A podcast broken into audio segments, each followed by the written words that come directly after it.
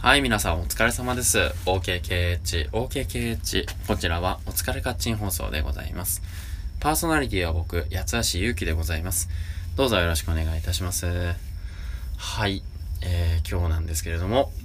あのー、この放送ですね、本日は内容が多分にネガティブな内容になっておりますので、ご注意ください。もし、もう、もうそういうのはあかんという方がいらっしゃいましたら、ここで閉じていただいて、他の面白いポッドキャストの方にぜひ移動をお願いいたします。それでもいいよっていう方はそのままお聞きください。まあ、どうせ5分なんでね、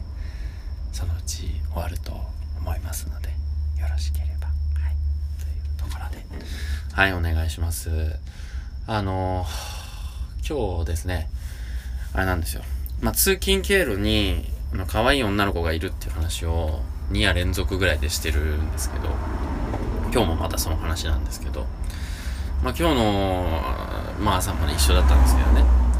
帰りの会社出る時も一緒になっちゃったんですよ。で、僕が会社、その自分の働いてる建屋から出るのと、もうその子が働いてるとこの建屋から出るのがほぼ同時ぐらいで、はぁって感じ。まあその時点でまずテンションが下がるわけですね。上がるわけないじゃないですか、だって。ね。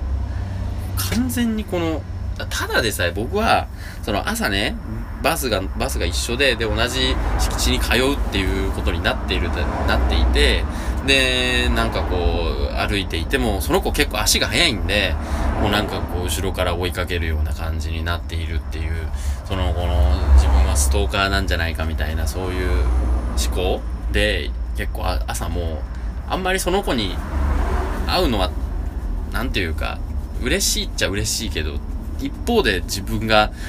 ストーカーに思われてるんじゃないかとか、いろいろ考えたりしてて。で、今日の夜は、本当に、その、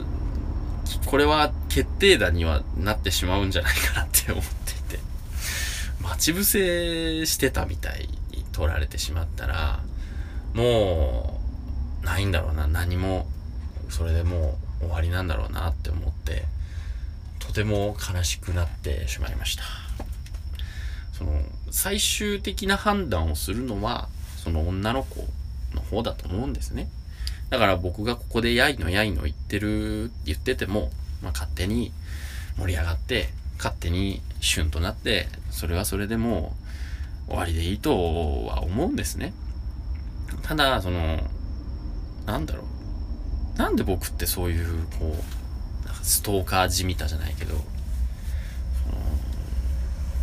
なんかな、いやらしさっていうのかな、にじみ出るいやらしさ。本当になんかそういうところあって、ね、やっぱそういうこう無意識になんか出てるんですかね、そういういやらしさ。ね、女の子に聞いてみたい。本当に。そういうところに彼女ができない理由がある気がする。なんかこうふとした時に出るこうそのいやらしさを女の子はきっと感じていると思うんですね。男もその女の子のなんかふとした時に出るなんか色っぽさを感じるのと同時に女の子はそのそういうなんか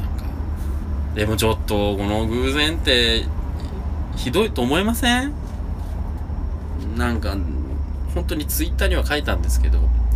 神様がね、まあやめとけと。